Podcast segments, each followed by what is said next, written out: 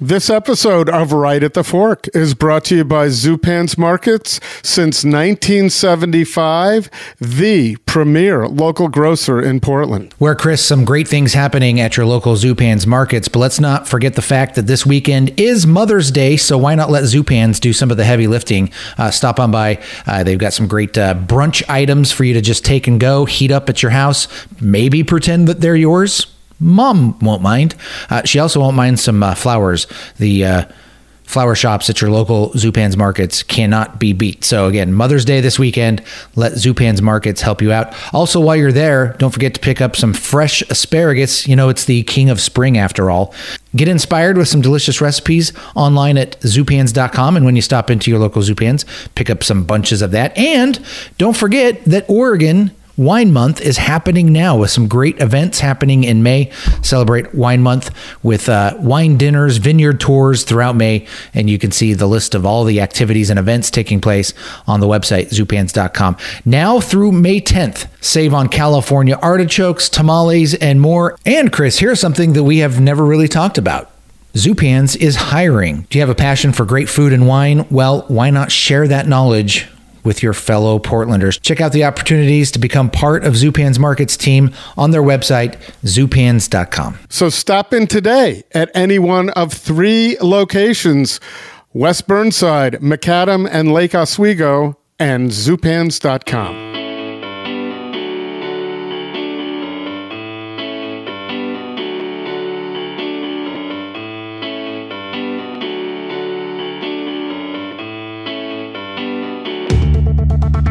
All right, here it is. Time once again. It's Portland's Food Scene Podcast. It's right at the fork with your host, Chris Angelus from Portland Food Adventures.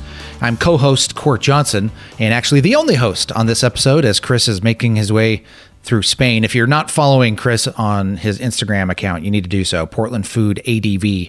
Uh, he looks like he's having such a great time. So uh, I'm filling in uh, having a great time interviewing people that I would love to sit down and have a meal with um, and talk about the Portland food scene. And today's guest has a, a very unique insight to it because Cassidy Quinn, for a long while, was interviewing people on live television about it. If you know Cassidy Quinn, you might remember her from KGW, had her own show there for a while uh, hosting different people to talk about things going on in Portland.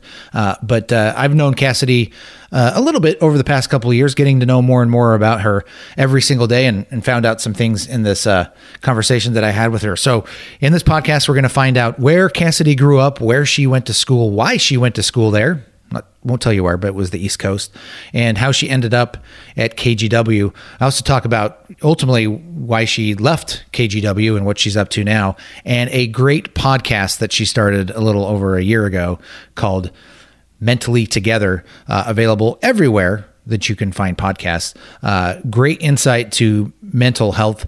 Um, she's a big champion on talking to therapists, meditating, and we talk a little bit about that towards the end on how she's trying to better her life and uh, in return help other people who might be you know just looking for some uh, some relief.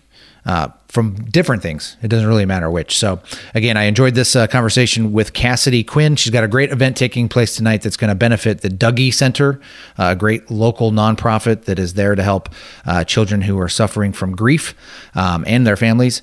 And uh, you can read more about what she's doing tonight on Fox 12 Plus in our show notes.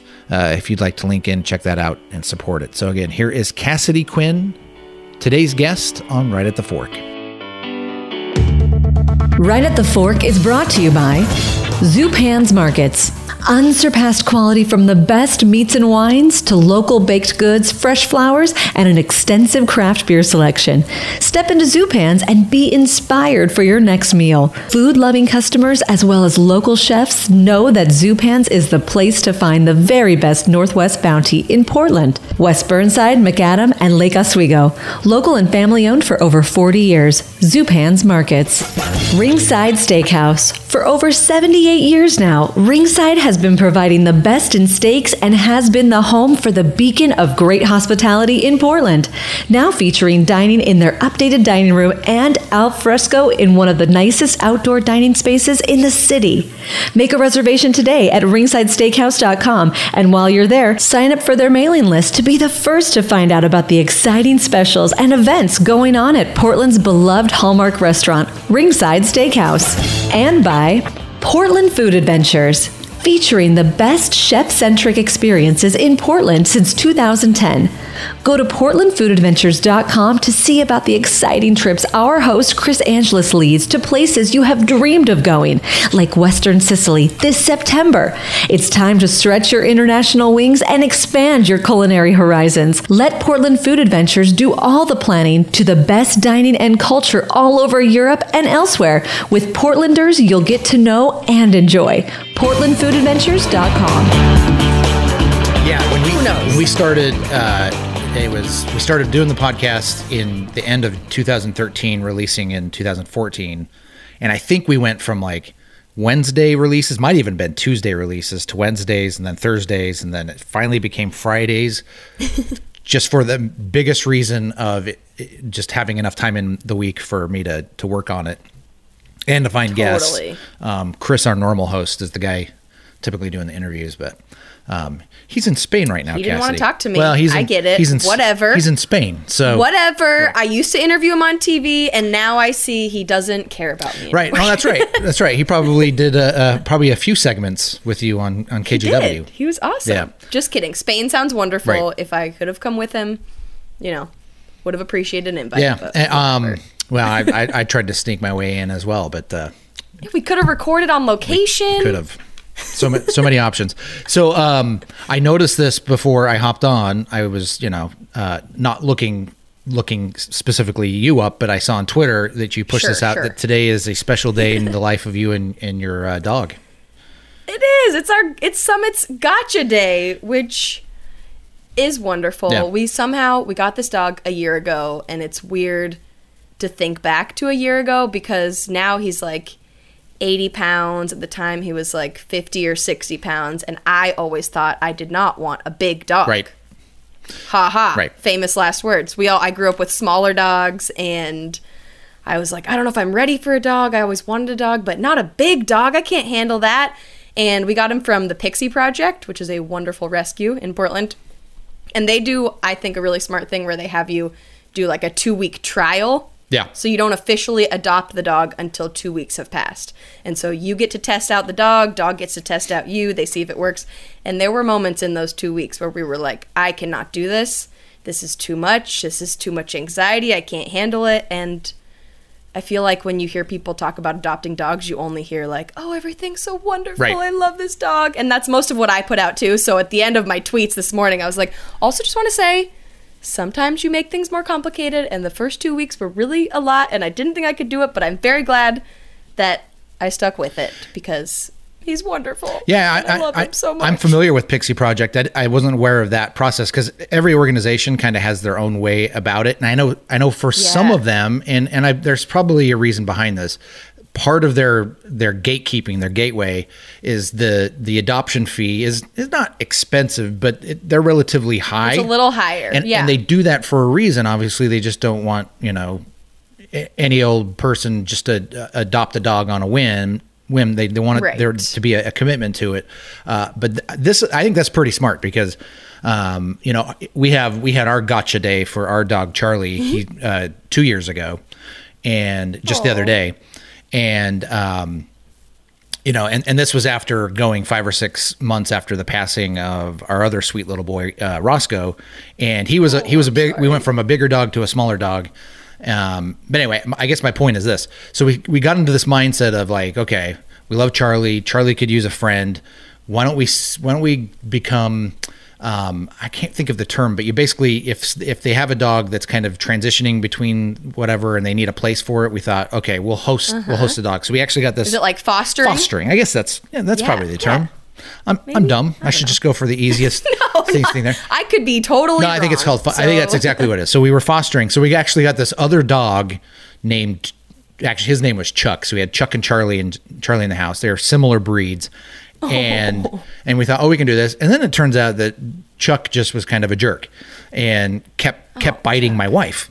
And so um, we we weren't foster parents too much longer after that because there's but but, but again it was a learning opportunity. So it sounds as if your uh, two week kind of period with uh, Summit was was really good for you. You can kind of figure out is this going to work, is this not going to work without without really feeling bad because you hear about it all the time. Unfortunately, people adopting dogs, and I don't know if it's two weeks in or a month in, they this something comes to a head and they realize oh maybe this might not have been the best decision and. And which is unfortunate because you know there's there's a lot of compromise going on with any relationship, um, but uh, I- I think sometimes there's just people people's homes personalities or whatever just don't mesh with dogs who often have gone through a very traumatic uh, experience in their young lives Totally. Um, well, and that's why I mean, like Summit was only six months old when he ended up at a rescue, Yeah. and so there's obviously reasons that people get a tiny puppy and then start freaking out. Oh, I can't handle this, and that is totally understandable. Right. That's how the dogs end up at the rescue, and so isn't it nice that we got this kind of trial period?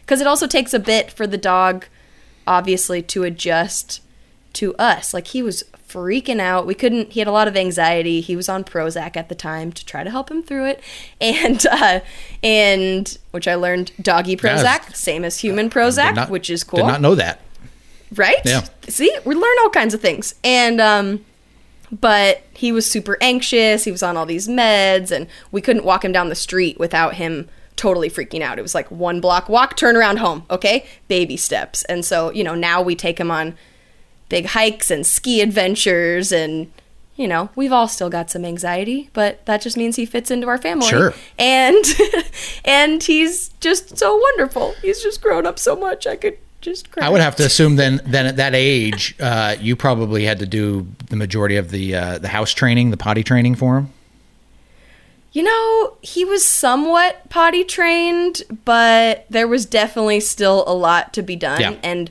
we ended up moving because we were in a one bedroom at the time. Now we have a two bedroom, and we were the upstairs neighbor in a duplex. Which, when you have a big puppy Oh. who's very nervous running around, it doesn't work very well Yeah. for your downstairs neighbor.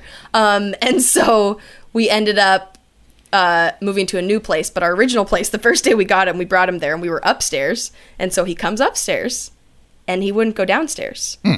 So there was definitely, I think most of the potty training that we had to do with him was more just like him being in a new place. And still, like a few months ago, I think now he's grown out of it, but a few months ago, still, if we took him to someone's house new overnight, he'd probably. You know, end up peeing on the floor at some point just because he's nervous and it's a new Sure. place. So Yeah, I, I mean that's that's been the biggest thing I think for me, um, both as a parent and then as a as a pet parent, is um, learning that like the way my my parents might have treated pets and, and kids in this case or in, in both cases, it might not have been the best way to to do it because um, you know I kind of grew up um, w- watching not necessarily my parents because we didn't have a lot of indoor dogs but um, but you often see it's just like oh when when a dog does its thing in the house you need to kind of shame them and let them know that that's wrong and you know I, I'd even heard like put his rub- face in it. Like, put their face in it and and then then you kind of find it's just like they, they don't they don't know and so no. you, you do kind of work on the it's the whole positive negative behavior thing and just re- rewarding the good behavior and that's Yes. quickly when we learned with charlie is just you know how ha- happy you get when he does the right thing um, makes su- such a difference because i don't think they make that association on the bad thing they just think you're a jerk Right. i could be They're wrong. like a minute ago I did something and I don't remember it now, but now Yeah. you're really angry at me. And even now, like if we sometimes when we go up to hug him, he thinks like we're gonna get mad at him. So Right. clearly there's some trauma and he was probably beat by his previous owners. We don't totally know, but Yeah. we assume because he just if we have any kind of like, ooh, we're mad at all response, he totally freaks out. And so Right. we just positive reinforcement, and that is what I mean. The Pixie Project, the day we went and picked him up, they sat us down. Amy, the wonderful owner there, sat us down for like three hours and just went through all this training paperwork and talked to us and was like, okay, here's how you do it. It's going to be difficult, but yeah, so very grateful. yeah no that's, that's super smart so this has been the uh, dog talk portion of the podcast Um, It's called I- I- right at the, right at the bark. right at the bark. There we go. A little little spin off that we do every now and then. Yeah. So so Cassidy, I know a little bit about about your background, but I, I think for you know maybe the regular rank and file Portland listener who might be familiar with you because they've seen you on television, they may feel you know like where did this Cassidy Quinn come from? Because suddenly years ago you popped up on our television on KGW, um, but And then you know, she disappeared. And then she disappeared. to be seen again. right, Eh, unless you look hard enough. Um, Exactly. But Google but you are you you, are from the Pacific Northwest. Uh, You grew Yep. up up in Seattle. So tell tell me a little bit about you know where did, where did you grow up? Yeah, so I grew up in Seattle and lived there my entire life until I went to college in Boston at Emerson College. Then I lived in Boston for a couple more years working and then was like, okay, let's get back to the Pacific Northwest. So moved to Seattle, lived with my parents for a few months while I was figuring things out, and then eventually got a job as an early morning traffic reporter at KGW, which is hilarious because I do not have a good sense of direction. Uh, Okay. Still, thanks to that job as a traffic reporter, I like to think like I know Portland better than any city I've ever lived. I mean, like I just said, I lived in two cities my whole life, better than any city ever. Um, Right. But I know Portland better than Seattle because even though I've been here for eight years and was in Seattle for eighteen or so, uh, just because I have a bad sense of direction. And when I before I could go on air at KGW, I took six months to like make flashcards. I studied, I memorized the bridges, and figured out that the Banfield is called the Banfield. Right. um, for that stretch of it. But so I started as a traffic reporter, which was very fun and definitely my way of kind of getting my foot in the door. And then eventually started to get to do more of the fun side of things at KGW. So I was doing segments about what was trending on the internet, and then eventually got to do segments about going around Portland and showing fun things to do, or fun events happening, or new restaurants opening. Uh, and then eventually in 2018, got to start my own show at KGW. It's called Tonight with Cassidy. It was on Monday through Fridays at 7 o'clock, and we just showed the best, happiest, fun things about the city. And people still come up to me sometimes and say, Oh, I first moved to Portland when you guys started that show, and it was so helpful because that showed me the things that I could go do and what was happening. Um, and then, you know, sometime around March 2020, the fun things were not happening in Portland anymore. Yeah. like no fun no fun things at all. like like no fun things. We were Yeah. all sitting at home, uh, afraid of of of the world and all other humans. And so tonight with Cassidy was put on quote hiatus just because you can't do a show like that when there's Right. not things happening. And then at that time I had kind of for a while been thinking about what do I want to do next? This show it was my dream. I loved doing it so much, uh, but I had done it for two years and was kind of just ready for a new challenge.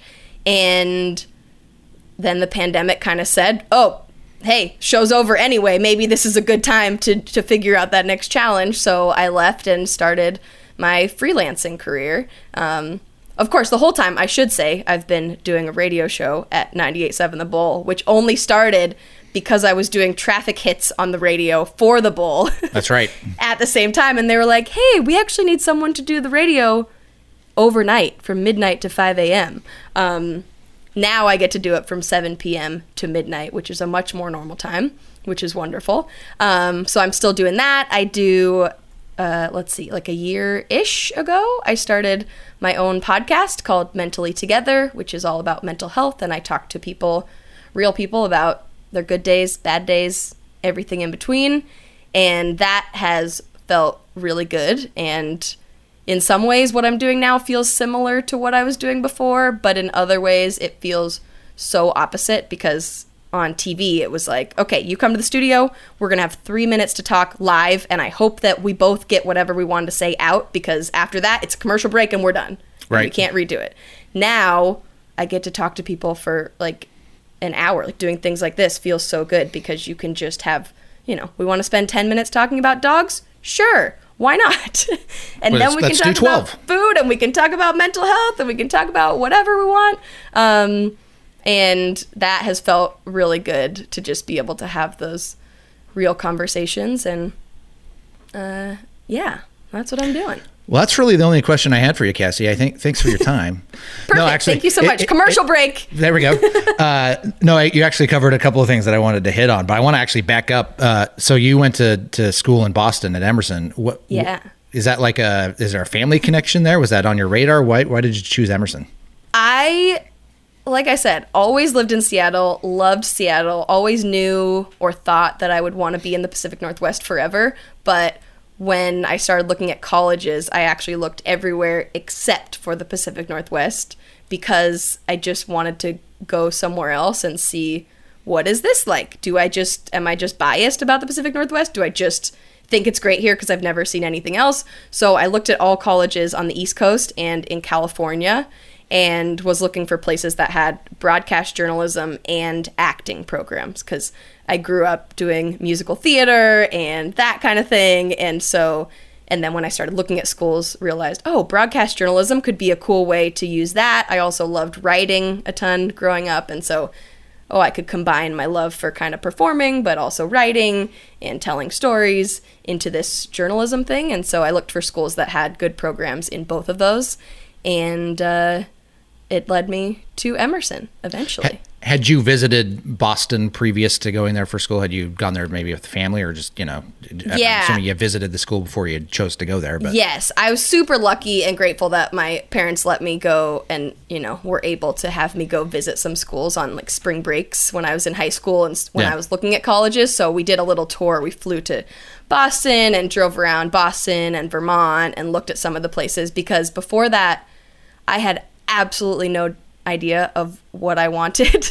I've Right. never been great at making big decisions, and um, which is probably why the dog thing also was difficult. Like, oh my gosh, this is a huge decision. What am I doing? Um, but my parents would be like, oh, do you want a big school, small school? I don't know, city school, rural school? No idea. So they were like, okay, we will take you to some of these, and maybe that will bring something out and help you make a decision. It kind of did, but also I ended up deciding between USC in California and Emerson, which are opposites in location, in size, Climate. in- yes, it, exa- some some days when it was dumping snow in Boston, I was like, oh man. Laying on the quad at USC in the sunshine sounds pretty nice about now right. but sometimes I still think about that. But and, and also like the people, like or the culture, the community at both schools felt so different, and so that kind of made it harder. But eventually made the decision and very happy with what I did. So I, uh, sp- speaking of the weather, I can only imagine the, the just the stark be- between growing up in Seattle, which you know, very similar, similar-ish weather to here in Portland. Um, Yes. there's there's enough differences though. If you've lived in both places, where you can, where I think you can, you know, when people say like, ah, the weather's the same in Seattle and Portland, and, and I visited, I have visited Seattle enough to know, eh, it's kind of not. Um, yeah, it's similar, but then I feel like Portland is always like a tiny bit more extreme in whichever Yes. different whichever Yeah. direction. So like if it's snowing in Seattle, it's like snowing a little more in Portland, or Right. if it's warm in Seattle, it's going to be a little hotter Little in warmer. Portland. Yep. Yeah, like Totally. 118 degrees. You know. Yeah, and, and this and the Seattle Seattle seems to have more of that consistent um, the the mist rain. Mm. And then we're down here. We we get the mist rain, but we also just seem to get just dumped on frequently. Yes. But Yes, true. And and then of course in Boston, and and my point of reference, uh, Cassidy for Boston simply comes from the fact that I am a huge fan of This Old House on PBS, Oh. and they and they filmed that in Boston, and so it's. I was it's like, the- where's he gonna go? Is he gonna go Cheers? Is he gonna go? Uh, is he gonna be a Red Sox fan? This old house, which is filmed there in Boston, and so I've I've literally my my uh, pandemic experience was a bonding with this old house because I found this channel that runs it twenty four seven, and my my, my family's completely annoyed by it. But hey, I, I installed some hardwood floors in my house, so it, it paid off. hey, Um, good job. But uh, yeah, so anyways, but just just watching that, you know, enough that like if they don't get the construction, uh, if they don't have the, if the house isn't sealed up by wintertime, they're in trouble because that snow's going to come. Oh so, yeah. yeah. Um, so you, you graduated from Emerson with a degree in in broadcasting or acting? Was it a- Broadcast com- journalism and acting. It was a Okay. double major. Yeah. And I'm assuming I'm assuming these days because you know I, I went to college on in a marketing communications degree. Didn't get it, but um, this was before the advent, really, of what the internet is today and social media. I would have assumed when you were in, in school that was really kind of becoming what it is now. So the idea Yeah. of a multimedia uh, person, which is- which is what I would consider you to be, where you can kind of do a little of everything, which is you know a, a great skill set. Um, was that taught at Emerson, or was that some, uh, something you kind of said, I, I've got to learn all these things, otherwise, whatever? I'm- It was you know. a little of both. Uh, when I was at Emerson, so like I said, I graduated with broadcast journalism. There were also students studying print journalism. Mm-hmm. After I graduated, within a couple years, they just combined them and said, "Why are we having students only prepare for one of the other?" Right. When if you're only preparing for a job in the newspaper business, I mean, now newspapers exist online and they make Right. videos and they make podcasts and they do all the multimedia stuff, like you just Yep. said. So there's no point in saying you should only study writing for a printed newspaper, you know? Um, and so at that time they were separate. And one thing I loved about Emerson was all the extracurricular stuff. And so they had multiple TV studios where we could go do that. I got to travel with one of the TV studios there, WEBN, to uh, Obama's first inauguration. There were other kids that traveled to the Emmy Awards and things like that. And um, so it was a lot of learning hands on to be able to do it yourself. Th- a lot of TV stations call that, like you said, MMJ, multimedia journalist, where you do do it all yourself until Right. you're like at some big network and you have a photographer, you're holding the camera, you're shooting it, you're editing. And so, in a way, it definitely prepared me for that.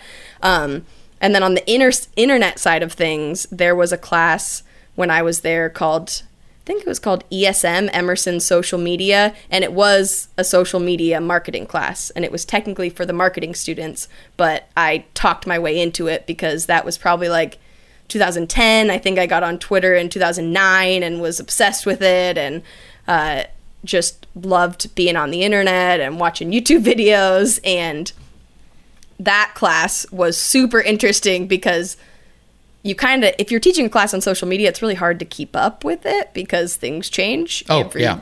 two minutes. And so Right. you're like, by the time you make a curriculum, how do you, everything's changed. It's all changed.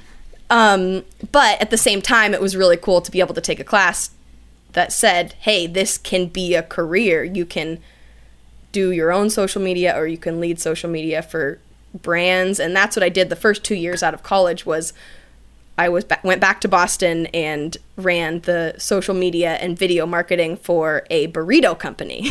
Oh, hey. Which do you remember Foursquare, the app where you'd Yeah. like check in and you'd become the mayor if you Right. Mm-hmm. were the person that checked in the most? This is how cool I was in college. I became the mayor of the Boloco burrito shop down the street. and then after college, met the CEO and became their social media director. So, you know, There you go. that, so yes, learned it all, lots of it at Emerson, and then also the whole like making my own content thing. When I was a junior in college, the the Olympics were coming to Vancouver and Whistler in Canada, and I grew up very luckily getting to go ski in Whistler. And so I was like, how do I figure out how to go? And I applied and got a volunteer job as a reporter there in Whistler and then convinced Emerson to let me go and get college internship credit to take the semester off and go do this. And in return to get the credit, I had to I had to write blog posts, and I was like, what if I just made video blogs? And so those were the first videos I started posting on YouTube, were so that I could get college credit for taking the semester off and going to the Olympics. So One of the things I found um, interesting about, uh, I think often people think of of universities as there's a there's like a set curriculum and you have to go in and get certain credits. But uh, kind of to your point, because I, I found this out for myself. I wanted I wanted to do I wanted to work in radio, and um, they couldn't hire me at the time, but they said we can give you an internship, and I wasn't far enough in the program to start doing the actual internships for the program so I actually just went to the to the dean of the school and I said, "Hey, look, I want to do this." And he's like, "Okay." So they created a, a Yes. class, and to give me the credits so that I could go and, and work in radio. Um, and it's just kind of one of these things where it's just like, yeah, if, if you talk to the right people, they'll they'll figure this out. Because I think as as as you learned and you kind of pointed to, like a lot of the stuff they're teaching in universities, especially when it's things like social media or technology, by the time the curriculum is like issued, it's already changed. And so, mm-hmm. you know, professors or you know, probably anybody that's smart about it knows the the real experience comes from your, you know, the real world application of going and working in those places or in your case going up to the Vancouver Olympics and Yeah. vlogging about it. Did you call it vlogging? I did, and I Yeah. had a selfie stick. Okay, um, but at that Nice. time, it was called a Quik Pod. Was the brand that I had, and then like years later, selfie sticks were cool, and I was like, everyone made fun of me for this a few years Right. ago. Okay. Yeah.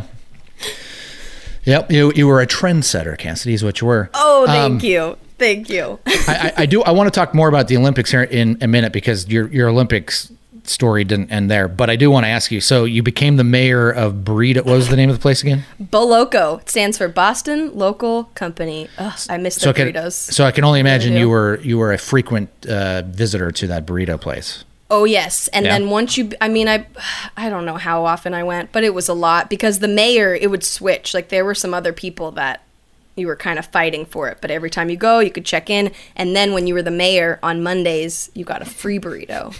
And as a college student, that is Sure. the best currency that you could be offered. Yeah, absolutely. So was your was your trip there uh, t- to the burritos for the burritos because of necessity as a college student, or just be, maybe maybe because they were also delicious? Oh, definitely because they were very delicious. Because there was probably like there was another burrito spot that was open at, late at night around the corner, and that was fine. But Boloco, they I I don't know if it's my ADHD or what, but I I like foods, but then I get sick of them, so I want lots of like rotation and switching it up a lot. And so Boloco, they call it globally inspired burritos. So they have like a Mexican style burrito, they have a teriyaki burrito, a buffalo burrito, a, you know. This, this, is, this is a commercial for Boloco. Go to Boloco. Sure. But really, I miss all these burritos. So I would get, I could have all these different kinds. It wasn't like the same burrito every day, Right. which was key because I could just switch it up. You could customize, put all kinds of things in there. Do you remember? And so it was a perfect place because you could like have a burrito every day, but it was a different meal. you different know? different variety. that, is, that is a great thing about burritos. I'm I am a fan. Um, and, Burritos and, dogs. That's what you wanted to talk about, right? Sure, sure. Uh, any other uh, food places in, in Boston that, that stand out to you that you that you were regular a regular to? If I wanted to like go out, treat myself in the north end is like the Italian part area of town in Mm-hmm. Boston, and so there's this place called Giacomo's that I think still exists, and it was. I say treat myself, but it was very, very reasonably priced. And they also, I remember, the glasses of wine were pretty cheap and they filled them very full, which as a college student, I appreciated. Now, Sure. years later, I'm allergic to wine. It's Oh, sad. wow. It's fine. What a development! I know. It was probably those those glasses of wine from Giacomo's. No, but they had their food was so good. And um and then you'd go down the street and go to Bova's, which is the pastry shop, get a cannoli. That was really tasty. And then my favorite spot for brunch that I still tell people about all the time even though we do not live there. but I swear I had a dream the other day that this was that I was going there and it was in Portland and I was really excited. It's called the Friendly Toast and it Okay, was in Cambridge, I think, where Harvard is. Sure. And it's the closest I got to Harvard was going and eating pancakes, but um, yeah, it was that oh friendly toast, so good. you you you uh, you said it, and and I think probably um, now probably mo- more than ever, not being sure if these places are still around because Yeah. you know I think what we saw during the pandemic is just all these great restaurants and local spots, but both big and small, just completely go away. Um, Yeah. which is actually probably a, a good uh, place for me to, to talk about this. So when you were when you were hosting um, your own show on, on KGW and before Mm-hmm. because before you were the show before you was was it called Live at Seven? Was that the Yep. name of it? Yeah, Yep. and it was that for years and years, and I think you became Yes. a rotating host on that until it became your own show. yeah, I was the reporter for a couple years, and the whole time I was trying to convince my boss, like, hey, when our news director, like, when somebody's out sick, put me in, coach. Yeah. and they were like, you've never anchored before. What are you doing? And there, and then eventually they were like, okay, we'll do some practices. Yeah. I did a practice, taped. It was okay. Boss gave me feedback. He was like, we'll do some more practices. And then a couple days later, he was like, so um, the host is sick. I think it was Reggie Aqui at the time. He's like, Reggie's out sick. Um, so and so can't do it. So and so can't do it. So and so can't do it. So um, remember those practices? We're just gonna do it live tonight. So essentially, he's saying you're our last choice, but you're our only choice. You're, you're going in, kid. And I will take it. I perform well Sure. under pressure, and I will take the opportunity. Yeah. Okay, Chris, we're going to pause just a moment here to talk about one of our favorite places to eat here in Portland, a Portland institution. It's Ringside Steakhouse. For over 78 years, Ringside has been serving the best steaks in Portland and also providing the best service in Portland. And I, right here in front of me, have evidence to that effect. Uh, that I find hilarious. My mother kept a uh, journal of all her travels, my father and my mother's travels, and their dining experiences. And I just happened to come across from 2001 when they visited Portland before I even knew about this place. Uh, my mom's entry after going to Pazzo and lots of places and having her usual complaints about those. This is her entry for Ringside Steakhouse from 2001. It's Jane Angelus. My favorite restaurant is Ringside, which our shuttle driver took us to. We ordered the three course meal, as if I needed it, terrific onion soup, and we both had marvelous roast beef, just like in the old days. Didn't order dessert, though. I'm about to explode. You know what's interesting about that, Chris, is that uh, your your mom and you have both both been drawn to the onion soup there at Ringside Steakhouse. Well, the the fact that that was their favorite restaurant is pretty awesome. Yeah. I didn't know Ringside then. So, and I didn't use this diary to decide to establish a love for Ringside when I got here. So, I find that interesting. So, that's the case. So, in celebration of that quote, Mother's Day is coming up, and I can't enjoy that with my mom, unfortunately. But you can, and anybody else can, because they have a Mother's Day meal kit currently for sale on their website that you can order. If you aren't going into Ringside for Mother's Day, you can take Ringside to your mother. Yeah, and it's uh, it's really great. I'm looking over the different items in this, Chris. Green goddess salad. You've got Lyonnaise potatoes, grilled asparagus, a 20 ounce Chateaubriand, and wild colossal Gulf prawns. So all sorts of variety in this. So if you want to get kind of mix up what you might do at home, let Ringside Steakhouse do it with this great Mother's Day meal kit. There's a great dessert there too, which you got to do for mom. Very nice. So take advantage of uh, making reservations on their website, ringsidesteakhouse.com, or order that Mother's Day meal kit ahead of time. Uh, you can also use the Open Table app to make those reservations. So I, I would have, uh, have assumed, and I, and I saw a lot of these, and it's actually part of the reason why you would have uh, Chris on on occasion is to talk about the Yeah. Portland food scene. Um, Yes. so you probably covered a lot of places that were either opening up that had been around for a while, um, that are some of which are are not around. A- any of those stand out that uh, um, is you know highlights that, you know people that either that you had on, or Ooh.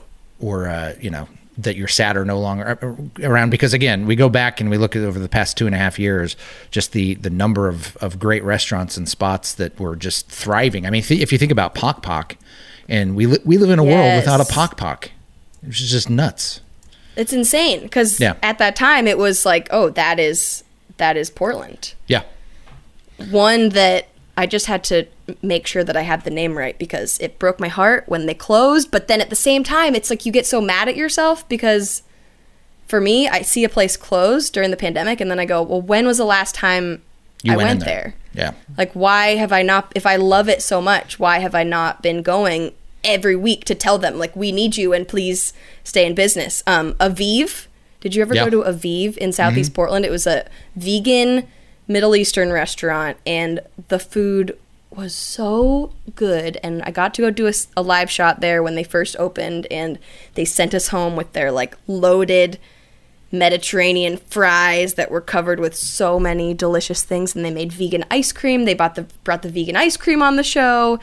And then i saw them close and it broke my heart. So i hope they somehow pop up. Tal caspi i think is the owner's name. I hope they hope he does something else and pops up i should probably look him up see if he is doing something because i should go eat that food if he is Yeah, I, I think I think a lot of us kind of um, you know we have we have some friends out here in on we're in the Southwest um, up up on Bull Mountain. We have some friends that run a tap house, and so when when the pandemic hit and we knew they were struggling because they virtually couldn't have people in, and so they were just refilling growlers and whatnot.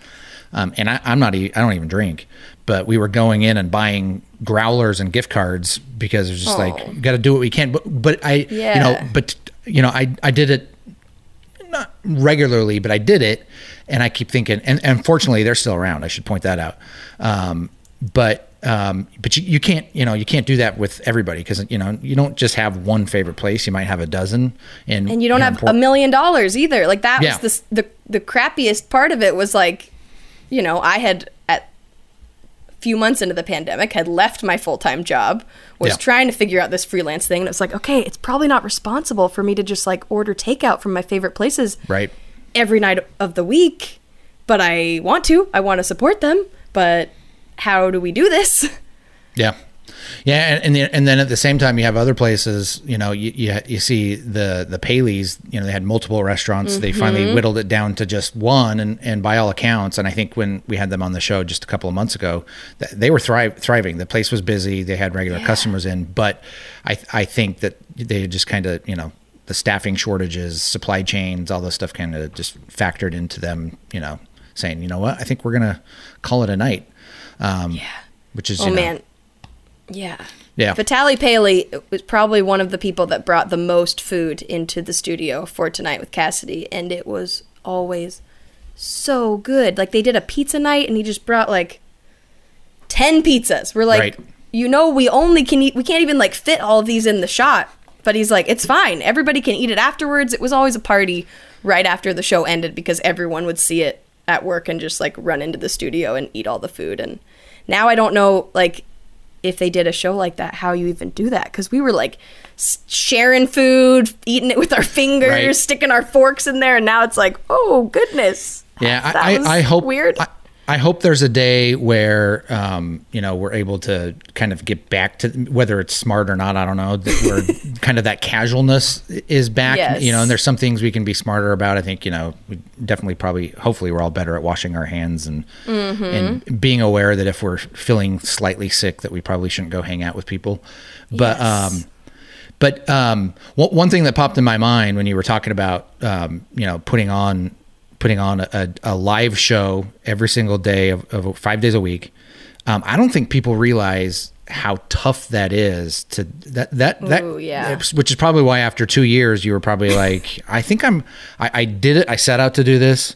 I'm, I'm ready to move on. You you hear it from you know people like you know kind of the higher higher level um, on the national front people that you know like a Jimmy Fallon that just how wearing it is to think that like they have to do that day after day after day and you, you know you'd think that oh they're on top of the world but that's that's a grind that's tough Yeah, it. I mean, by the time we went off the air, I was so burnt out. Like, I was sad that it didn't come back eventually, but the first day when they said, and also, I was home sick when the last episode of the show aired, probably with COVID, but hmm. couldn't get a test at that time.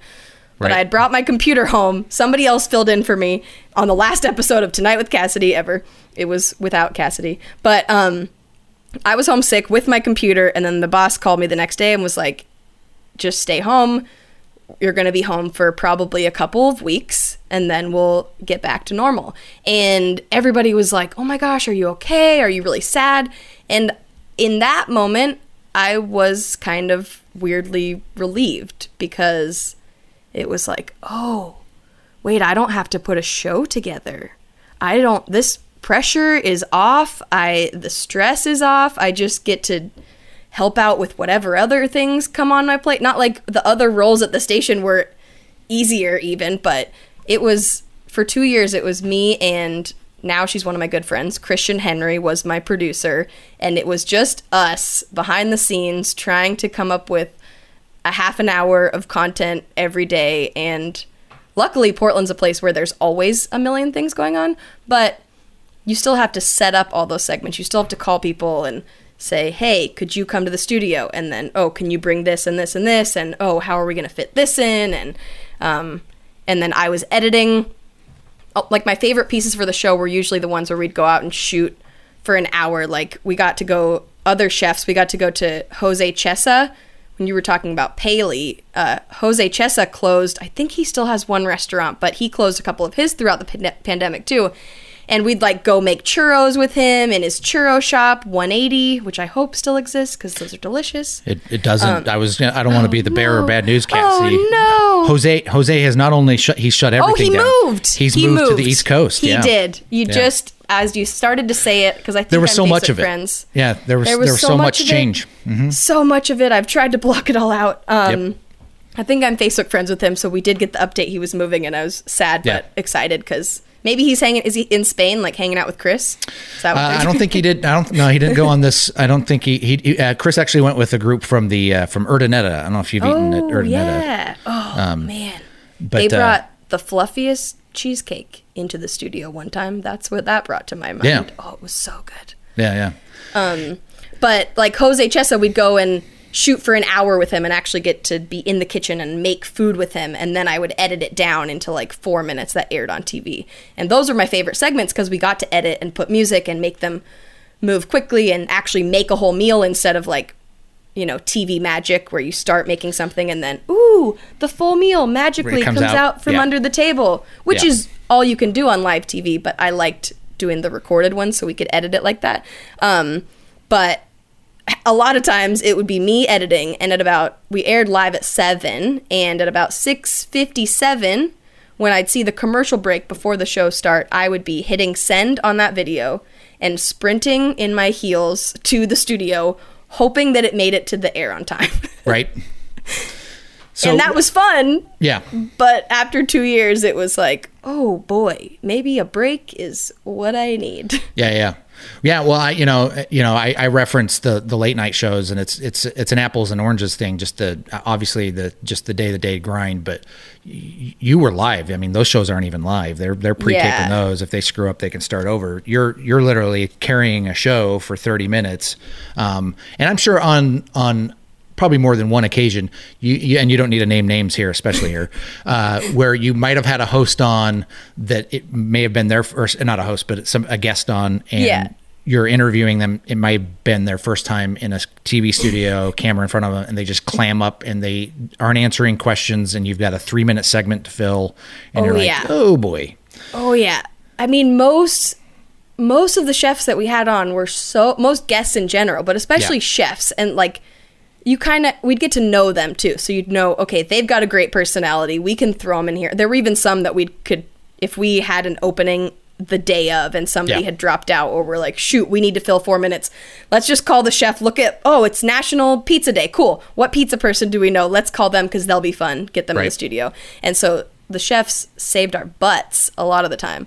Um there i don't even remember the restaurant so i can't even name a name but there was one time and someone was clearly very nervous and you know i'd come up with my questions ahead of time and but also change them in the moment as things went naturally obviously but usually you'd ask a question and you'd expect the interviewee to talk for more than like two seconds and so if i was going to take a bite of food right I would do that right after I asked a question. Yeah. And this one guest brought this meatball sub.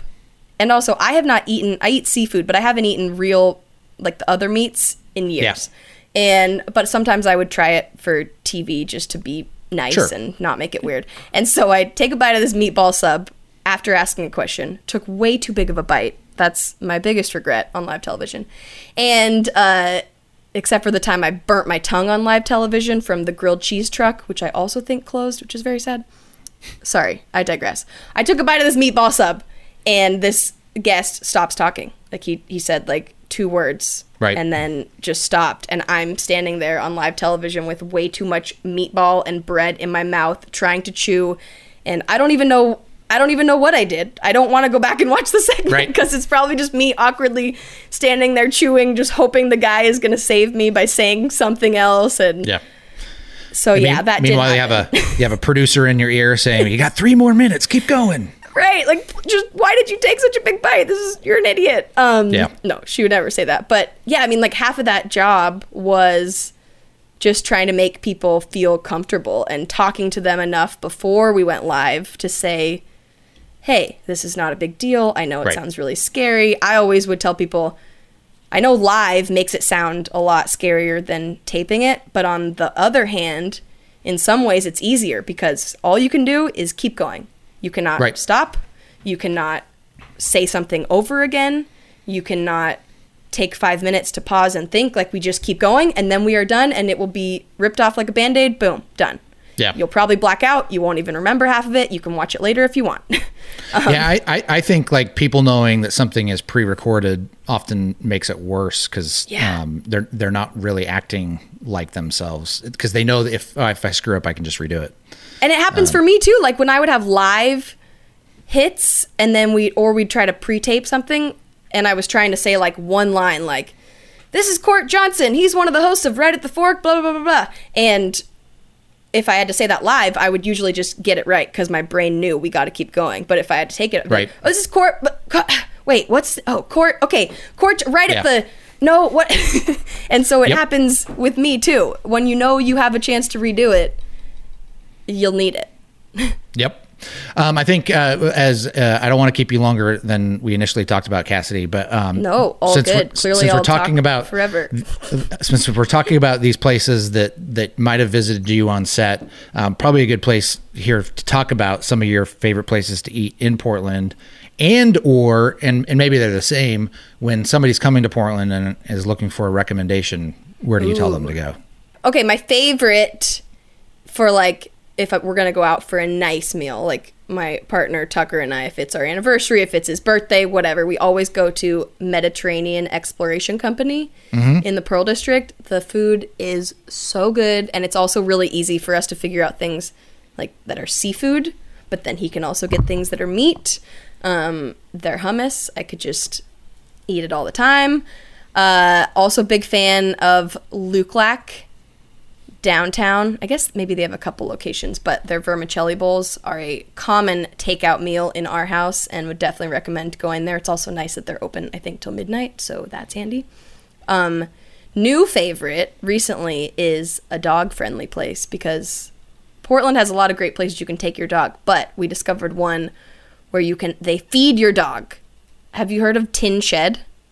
No, on Alberta. They not only allow dogs, which is super fun as long as your dog like gets along with other dogs, and it's like a covered patio kind of thing. I'm guessing in the summer they actually kind of open up open it up so there's no walls out there, but right now it's kind of covered in plastic. And um, they have dog food items on the menu, which is so ridiculous but wonderful. So Summit the pup got to have uh, I think it was like chicken and sweet potatoes for his brunch, and then for dessert he got to have a peanut butter and banana smoothie. And then the next day he really didn't want to eat his kibble because he thought he was just like bougie right? restaurant like, dog what, now. what is this? Yeah. so sorry, Summit, we can't afford to take you there every day for breakfast, but um, that was a great one. Um, and typical Portland place, but screen door, and I feel like that's a great one for out of town people. Sure. Especially, we went there recently for the first time in person since before the pandemic, and the wait. We waited like 15 minutes, which I feel like before the pandemic was two hours. So I don't mm-hmm. know how how that is possible. But I always say if you know some place is going to be really busy and you have to wait in line, the perfect time to do it is when you do have somebody visiting because you've got a lot to talk about with them Right. and to catch up. So if you're going to stand around for two hours, you might as well do that because you'll just have things to talk about. Could Yeah. be a good place to record podcasts for that same reason. Sure. in line Sure. for brunch. As, you know, as long as people are keeping a low whisper. Right. No, probably a horrible idea, really. Yeah, um, it's it's interesting. You mentioned Mediterranean or Mediterranean Exploration Company. That was that Yeah. was every, everybody might remember the last place they went to before the pandemic hit. That that was it. I think we went there the weekend before everything shut down, and so Dun, dun, um, yeah. So that that'll always be our our final pre-COVID uh, meal. Yeah. And, and to your point, like you really can't can't go wrong there. I think ours was Quaintrelle, Yeah. which was on North Mississippi, which is moved. where we lived at the time, but now they moved to Southeast, I think. But Yeah. really good French food and yeah, also delicious, delicious place. Yeah, yeah. So I want to talk um, as we wrap things up. Um, you and you mentioned it. You're doing a podcast, and you've been doing it for about, a year. And I think it's very appropriate given that May is Mental Health Awareness Month. Yeah, it um, Your podcast is called Mentally Together. Um, people can find it everywhere. Wherever good podcasts are found, Yes.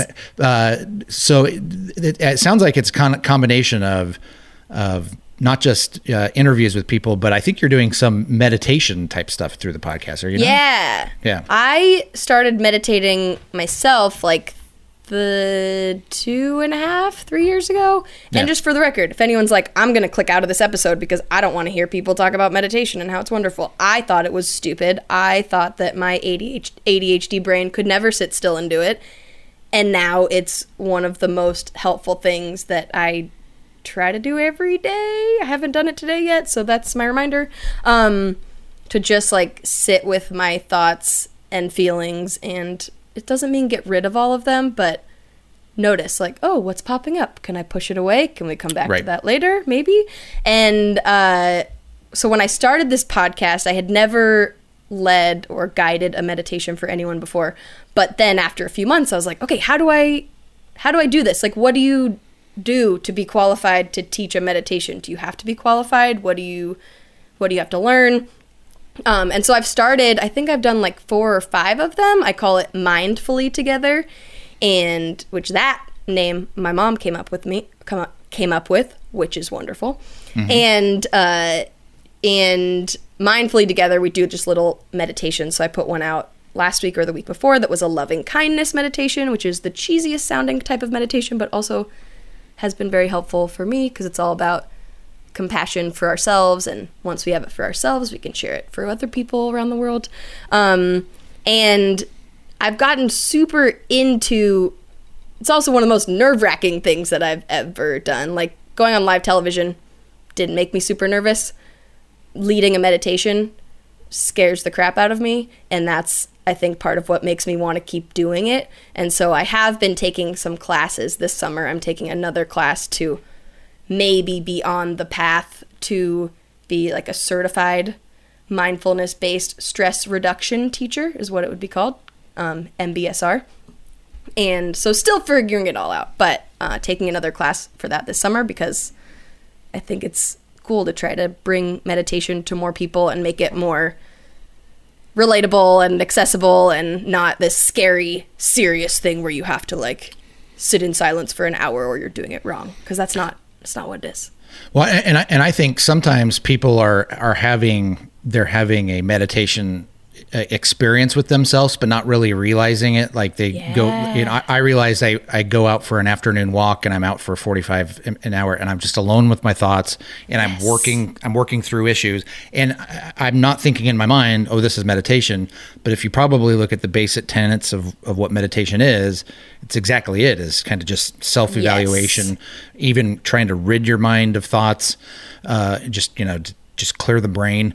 Um, I'll often, if I'm hopping on a meeting that I know uh, yeah, where I'm going to be doing a lot of speaking, um, I, I typically will often start with some some visible um, what do I call it? Visible uh, nervousness, and I which bugs me. And so I'm like, the way I try to do it is just sit like for two minutes before I hop on the Zoom call because most things are Zoom calls, and just like deep breaths, just clearing my brain. And I found it just makes such a difference. And I never ever in my mind thought, oh, I'm meditating, but that's that is a form of meditation, correct? Totally. I mean, I take Summit for a walk all the time, just like you said. And it's like, and sometimes I'm filling my ears and my head with like listening to a podcast or music or something, but other times I just turn it off, have silence.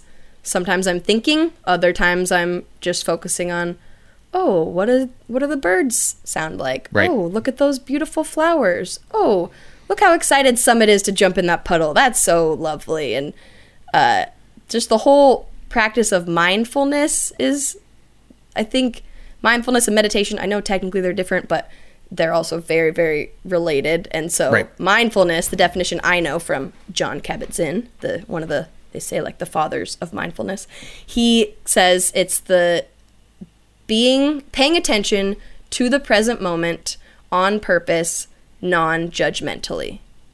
I might be missing one thing in there. I think that's it. And so that's just something that I've been trying to practice because I realized how much in the past I was in the present moment, but not necessarily really paying attention to it. Just kind of like going, going, going, going, going. And then all of a sudden the pandemic was like, we stop. Everybody, stop what you're doing. Right. Sit with yourself. Oh, what am I doing now?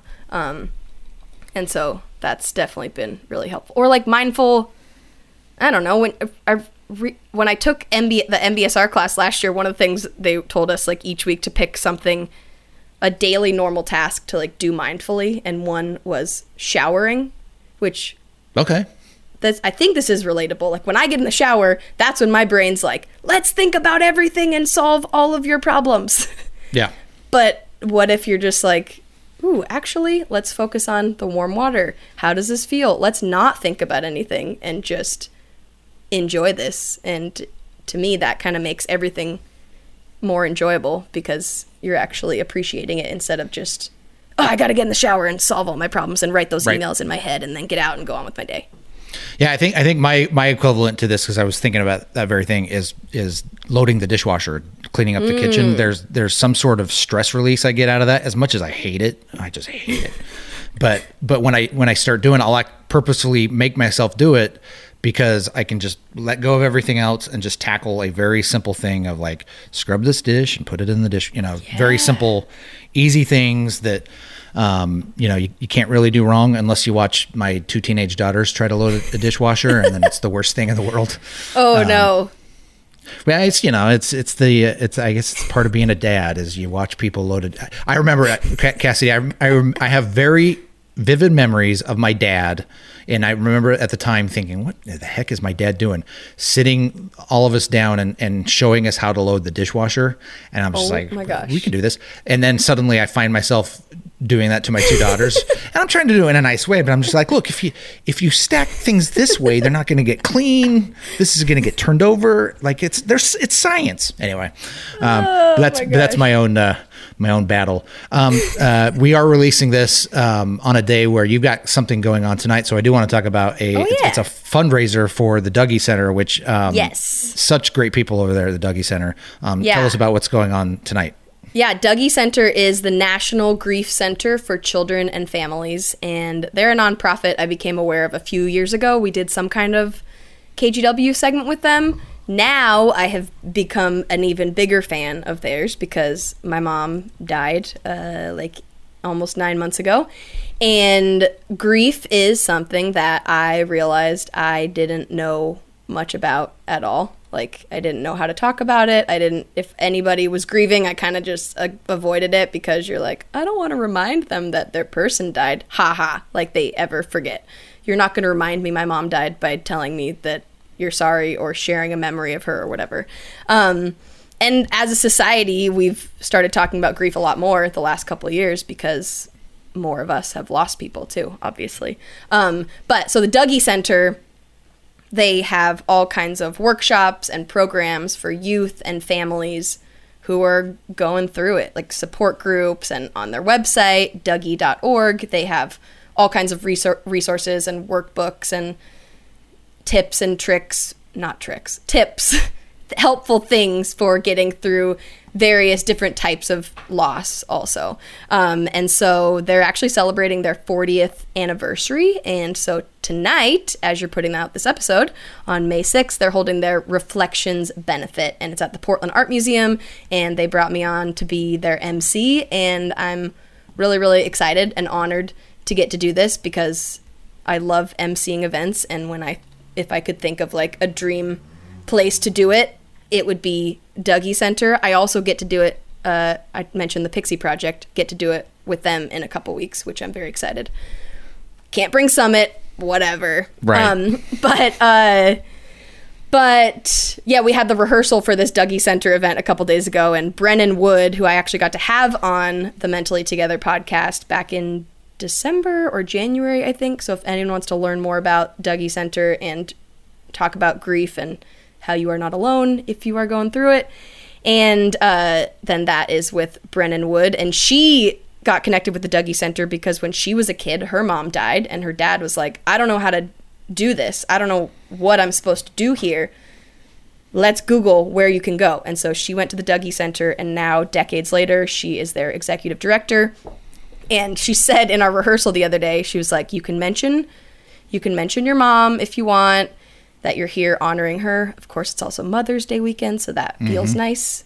I mean, Mother's Day weekend does not feel nice, but the fact that I can like, you know, mention my mom. Uh, and Brennan said, if you you know this is an emotional thing if you and we do not shy away from emotions at Dougy center so if you start to cry on stage which i have no idea if i will or not Right. uh, then that's okay she's like we will support you we are there for you and if any of you know somebody there's going to be some videos that they show throughout the program if one of those makes me cry that's okay too. So it's very nice to be working with a group that's just like emotions are great.